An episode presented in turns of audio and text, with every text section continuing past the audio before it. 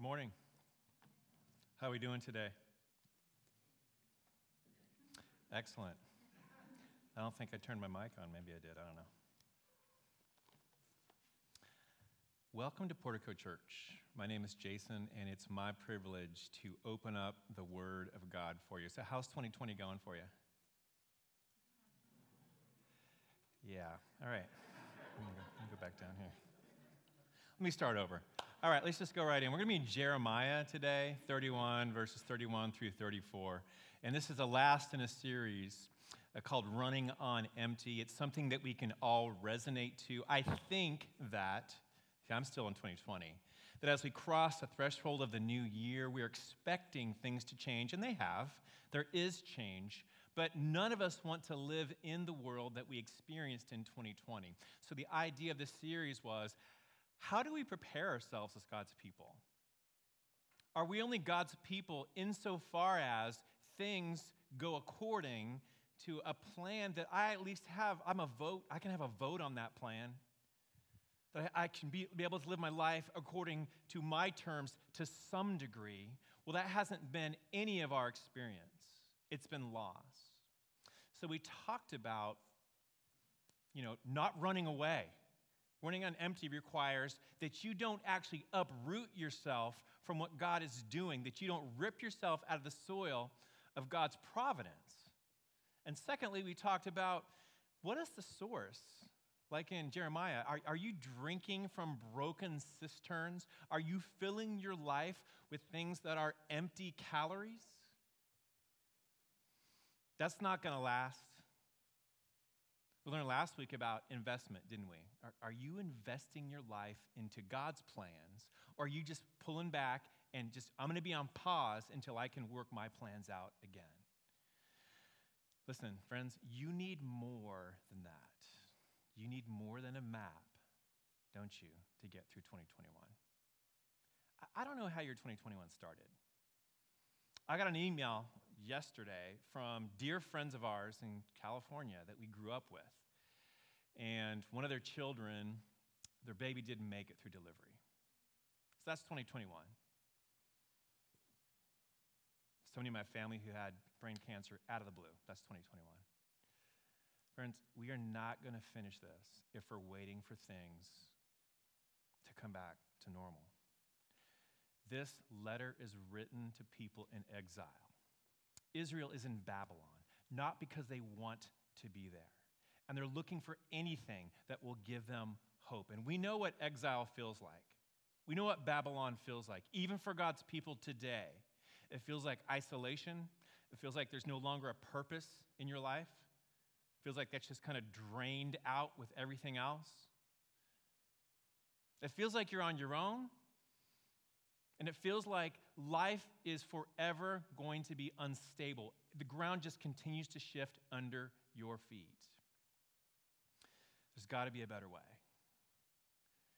And God's prophet Jeremiah writes to God's people in Babylon who are suffering in exile, ripped out from everything, ripped away from people, ripped out of God's temple, no way to really worship anymore.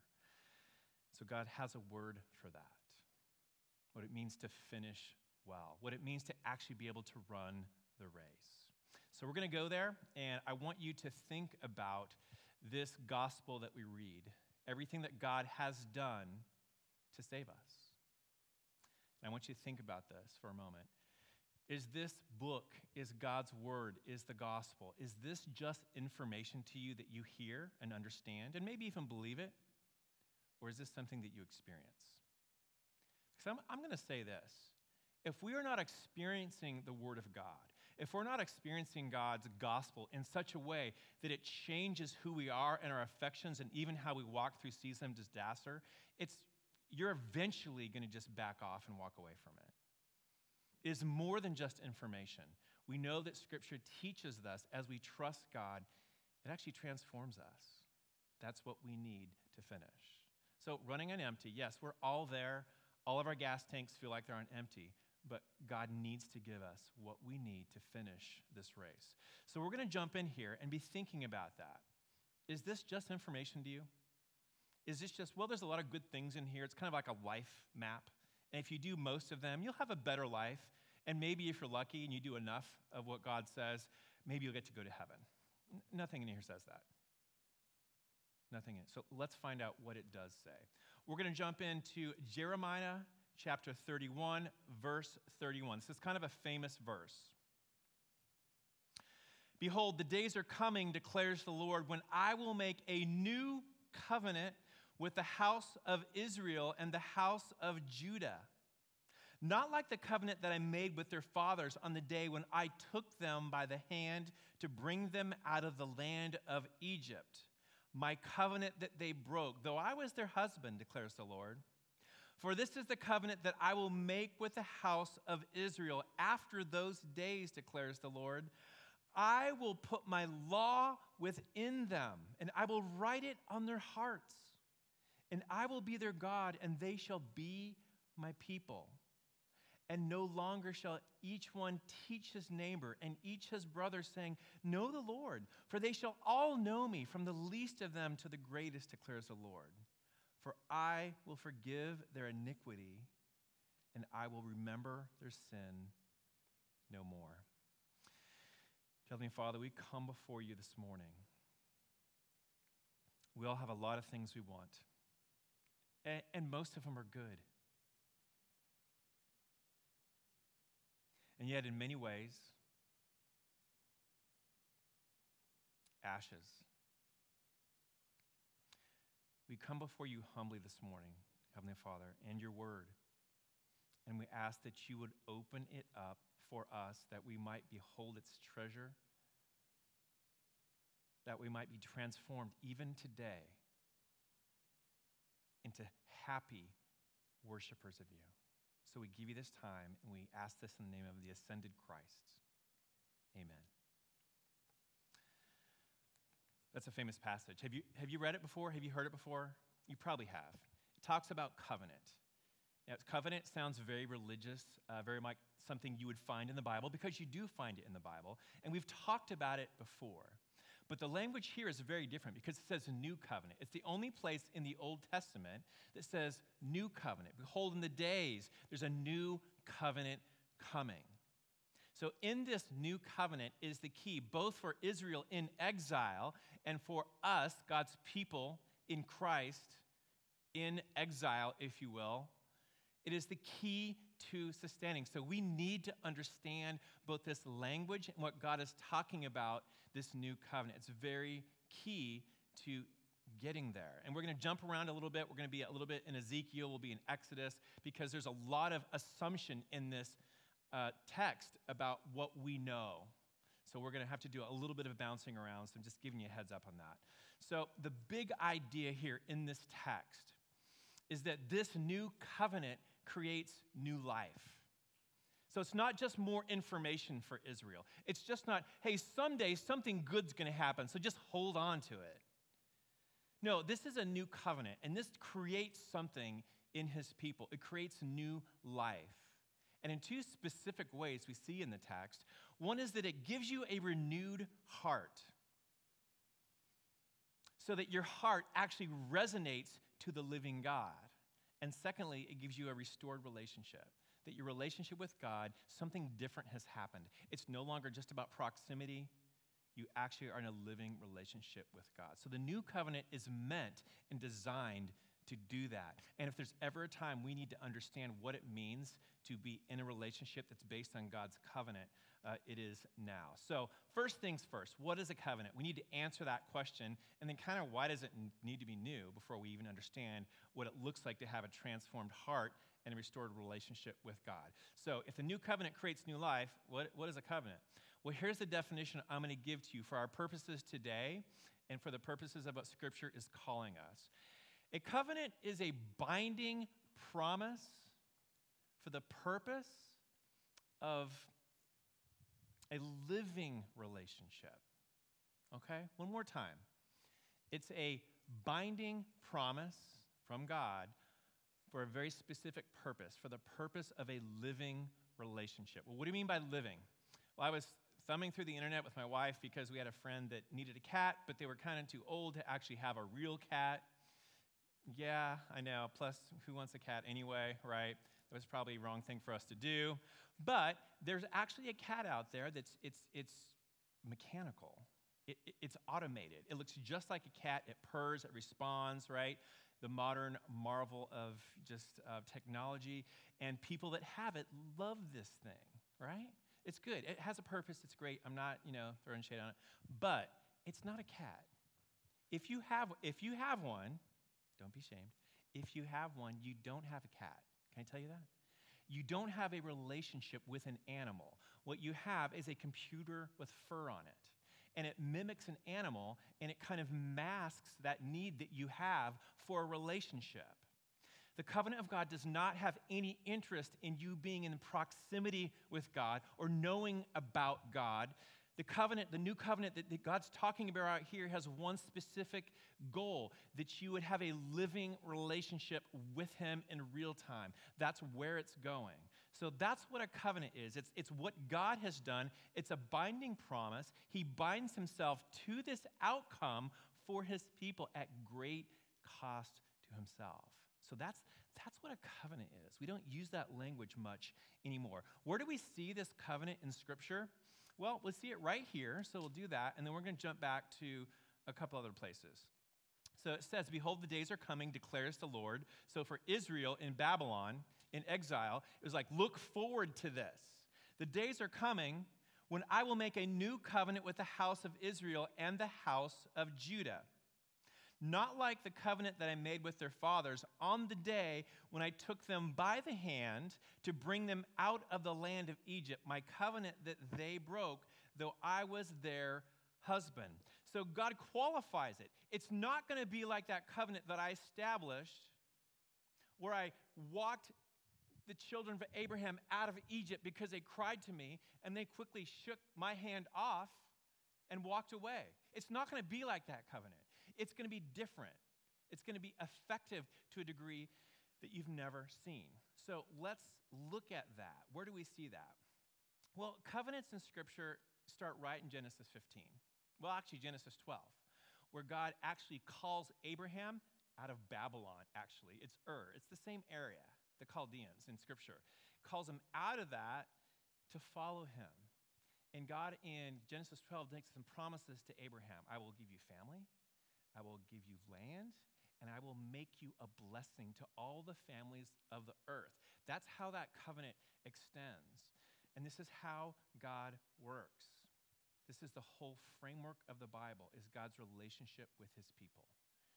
Scripture makes no sense if you don't understand. It is God's promises unfolding to redeem his people for himself. It starts in Genesis, it ends in Revelation, and we have successive really these promises being fulfilled. So many times we call this the Abrahamic covenant. And then what happens? Well, let's just walk into Exodus chapter 2. So, this person, Abraham, has become a family, and that family has really grown to be a nation, and this nation is in bondage in Egypt. And we see in Exodus chapter 2, verse 23 during those many days, the king of Egypt died, and the people of Israel groaned because of their slavery, and they cried out for help. Their cry for rescue from slavery came up to God, and God heard their groaning, and God remembered his covenant with Abraham and Isaac and Jacob, and God saw the people of Israel, and God knew. So we see right even there God responding to his people that he's in a love trust relationship with. He remembers his covenant with Abraham, and what does God do in Egypt? He actually, through successive displays of power, and Egypt was the world's superpower, he, run, he pulls them out and he brings them to himself at Mount Sinai. This is before they'd done anything, right? He, he responds in grace, delivers them out of the house of bondage, out of Pharaoh's hand, brings them to Mount Sinai, and then he delivers to them his law, right? The Old Testament or the Old Covenant, qualified in the Ten Commandments. He gives them his moral law, which are not just a bunch of abstract rules, they are issued from his character. How would we sum that up? Love God above everything and love others as yourself, right? Love God, love others. He gives them this on stone. We get that right in Exodus 19, and Exodus 20. And the thing about this is it's life and death. God graciously responds to them, delivers them out of Egypt, pulls them to himself, and he calls himself a husband to Israel. That's the type of relationship he has with them. And he gives them this law, moral law of God, the Ten Commandments. And then God rejects it. God doesn't, Israel basically rejects it straight away. Friends, have you ever had a friend, and let's just say a married friend, and you go out with them, and like it's kind of weird because they take their wedding ring off and put it in their pocket. Like, what's that all about? Oh, you know, it's just it just bothers my finger. Right. You're making yourself available. And that's what happened. That was the essence of Israel. Right? They had they were in a love trust relationship with God, with Yahweh, and they put their ring in their pocket, and he calls them unfaithful. So this is how the old covenant worked. Why, so this is, this is what I want you to see. Why do we need a new covenant? Because the efficacy of the old covenant worked on Israel's obedience. In other words, the stability of this relationship that God had with his people was dependent on the obedience of Israel, of God's people. It's not stable. Is the law bad then? No, the law is great. It reveals God's character, it establishes a relationship with his people. But it cannot bring about the very thing that it requires. It cannot forge a relationship that Israel doesn't want a part of. So the stability of this promise, it just isn't there.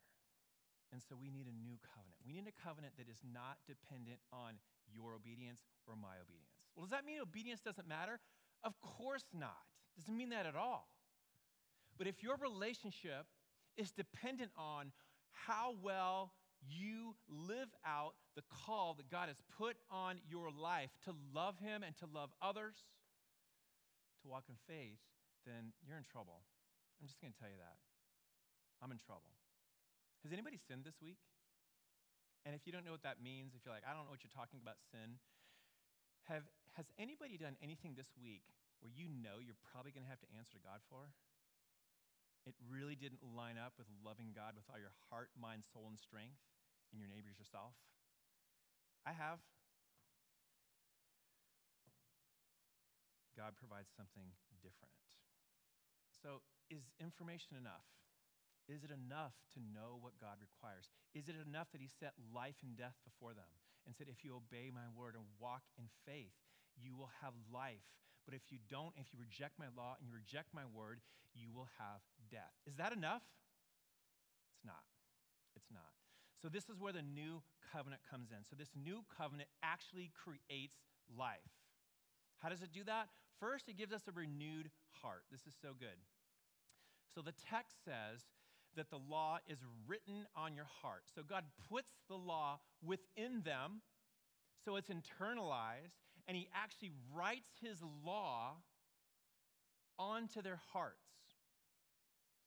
What is He getting at here? Well, remember, the law is like a mirror, it can show you yourself, but it can't change you. Information is not enough.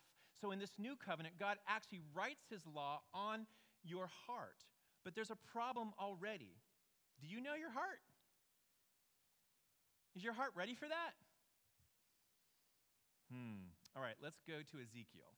Now, Ezekiel, Jeremiah was in Jerusalem writing this letter to the exiles in Babylon, but God inspired another prophet, Ezekiel. But what he says is very similar, very similar to Jeremiah. Listen to this. This is in Ezekiel 36, verse 26. And I will give you a new heart and a new spirit I will put within you. And I will remove the heart of stone from your flesh and give you a heart of flesh. And I will put my spirit within you and cause you to walk, cause you to walk in my statutes and be careful to obey my rules. So God's speaking to us through Ezekiel as well. So the law of God was to be inscribed on God's people's heart. This is the new covenant. This is how he's creating life so that your heart actually will resonate to the relationship God has with you. You will resonate just not to his law, but to him. And the way he does that is he inscribes his law, he inscribes on that heart of stone. Now, what is a heart of stone? You get the imagery? Does a heart of stone beat? No, it doesn't. It's dead. Dead to what? Dead to God. It's not alive to God. It's alive to itself and what it wants and what its heart decided is good. It wants to decide good and bad itself, not by what God is giving them.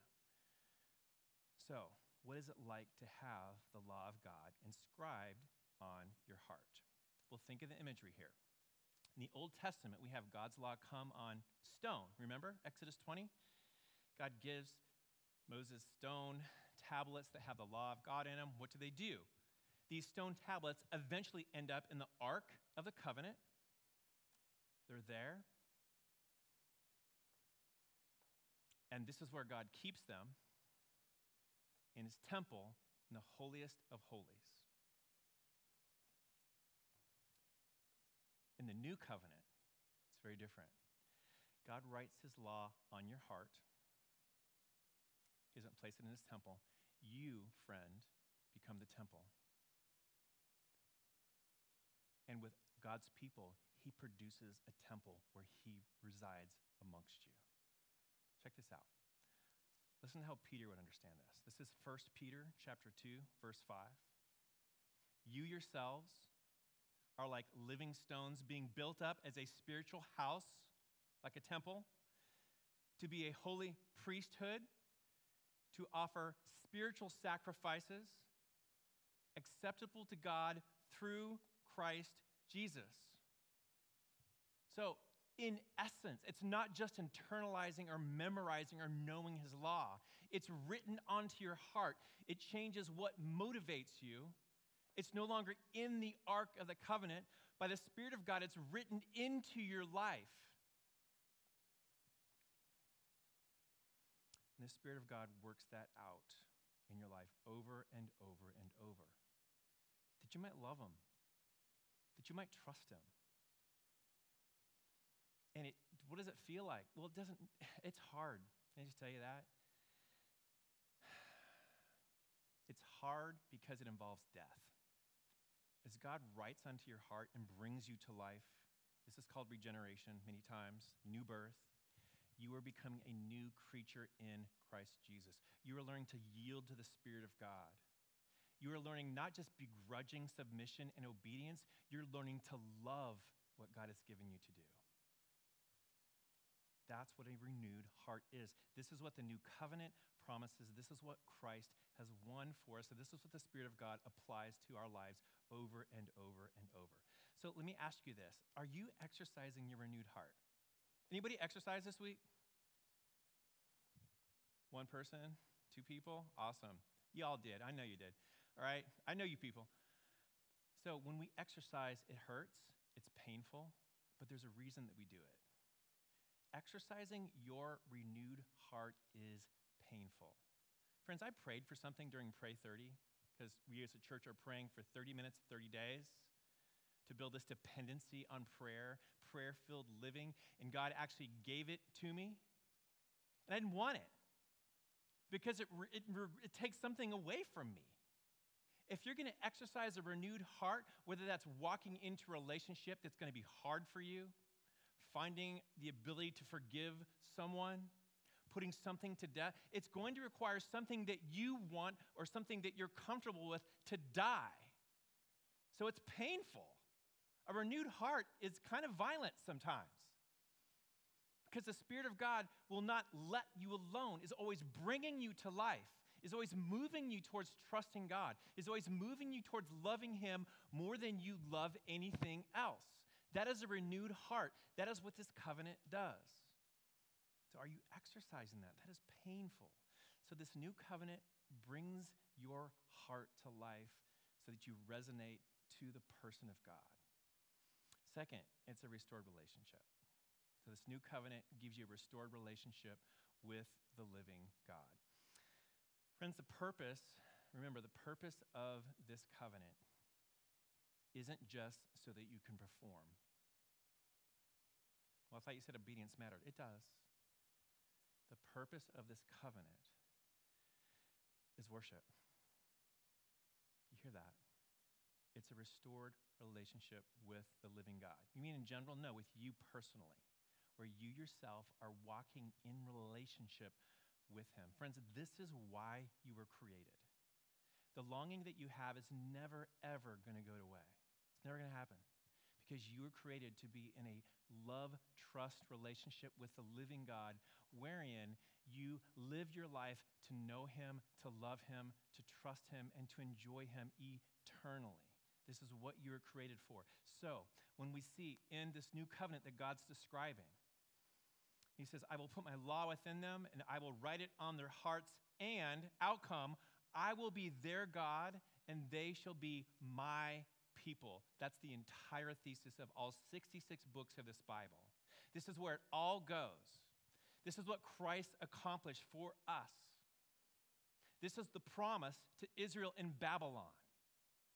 I will give myself to you. This is God speaking. I will be yours and you will be mine. That's the essence of a married relationship. This is why God uses marriage, because a relationship with God is, well, really, marriage is analogous to our relationship with God. God gives himself fully to his people, and we belong to him, right? He is ours, and we are his. This is what you live for. This is what the new covenant delivers to you through Christ. Here's a wild question Do you want to be happy? Like, no, I'm a Christian, I'm spiritual. I don't want that. Of course you do. Yes, you want joy and you want happiness. You're built for it. What if you giving yourself fully to God in marriage, right?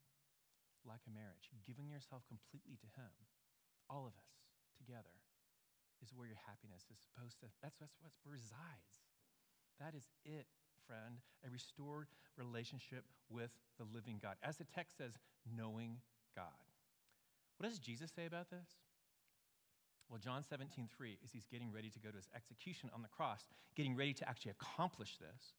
And he's praying out loud, the high priestly prayer, John 17. It's great. You really see the heart of Jesus coming out. And one of the things he prays out loud so everyone can hear him is he, he actually defines eternal life. He said, This is eternal life, that they know you, the one true God, and Jesus Christ, whom he has sent not know about him, not know information. That's not enough. That they would be in a relationship like a marriage, in a real love trust relationship with you. That is eternal life. If everything is stripped away from us in exile or personally or through circumstances, if the miracle never happens, but we have the Lord. We have the promised land. We have everything that is promised to us. We have everything that is good, and we actually have a future. Friends, this restored relationship that we have with God, this new covenant delivers to us, it removes something from you. Now, if you were in Israel and you were in Babylon, there's one reason you're there. Why is it? Sin. It's not really believing that trusting God is either necessary or safe, or even needed. It's walking out of that relationship. That is exile. Sin separates in Scripture and in life always. Listen to the end of this promise. You're Israel, you're in Babylon, you know your sins have put you there. Listen to this. For I will forgive them iniquity, and I will remember their sin no more. If that is the thing that destroys life, if that is the thing that removed you, God's saying, in this new covenant, if you know me, I'm never going to know your sin again. I'm going to remove it completely, eternally, forever. That is everything. Do you see that? Do you see how Jesus Jesus accomplishes this? In Old Testament history, if you look at Leviticus 16, the Day of Atonement, where they would sprinkle blood on that Ark of the Covenant over the law, you had a purified priest, you had an unblemished animal to slay, and you had a scapegoat that would remove the sin of the people from the camp. Go to Hebrews 8 and read how it understands this new covenant. It's beautiful. Jesus is the high priest. He's God the Son. He has a, an eternal relationship with God the Father. He walks in faith to that. But he is the high priest. He comes to do this. He doesn't have to be purified because he himself is in an eternal relationship with God the Father. But he becomes the unblemished animal. He becomes the sacrifice. That's what the cross is all about because this covenant is ratified in blood. It takes death to restore. And he's also the scapegoat. We know that he was, this was happened outside of the city, it didn't happen in the temple. He was taken outside, he was fully rejected. So the resurrection of Christ is the full promise fulfilled here. Our sin is forgiven, it is removed, we are restored, and we have the ability to have a renewed heart, not because of us, but because of God. He pours His Spirit out on us and He restores us fully. You see, the whole sacrificial system was meant to be a shadow, it was meant to be a blueprint so that we would see the power and the beauty of Christ. He's the true mediator, He's the true sacrifice. He renews your heart through faith, He restores your relationship with God through faith. That is it. Listen, you need more than a map. You are never going to finish, you're never going to get through 2021 or 2022 without understanding God's promise to you and it being fulfilled in Christ. You need that. You need your heart to be fully alive in Jesus. Those friends I told you about that Christy and I helped lead to Christ decades ago, they're, you know, and one of their kids had a baby. I got the email, and there's a picture of them. This baby was born, instantly died. And these two young kids basically were holding this child. And as the mom tells us, um, she said, We prayed for a miracle because we knew this could happen, and we didn't get it. But we got God. God's peace was on us and on them. And this loss, as terrible and as awful as it was, we have God. Friends, that's what it means to have your heart fully alive in Jesus. This is what this new covenant from Christ delivers to you. Is your heart there? Seek that. Seek to exercise that renewed heart through his word and trusting. Seek to have your heart alive in Jesus and walk in this restored relationship. And you can't do it on your own. Not only do you need the Spirit of God, you need the people of God around the Word of God. And this is, this is what we're doing here today. So, this new covenant that's promised has come. It's created new life. Do you have it? Trust Him. You can have that forgiveness. You can have that restored relationship. You can have a renewed heart today. And, Christian, walk in it. That's what we're called to do. Walk in it. Let's, let's, let's do this for 2021. Let's have, whatever happens, let's have our hearts fully alive in Jesus. Dear Heavenly Father, I thank you so much. There's so much coming down the pike that is a blessing and also is a tragedy. I praise you that you do not leave us on our own as orphans. You have done everything that we've needed, Lord, to know you. I thank you for Jesus as the true mediator of this covenant, who himself has overcome sin, has brought victory, who is our sacrifice, who even raises the cup and says, This blood is the new covenant accomplished for us, Lord. Let our hearts be full of this, fully alive in you. We pray this in the name of Jesus. Amen.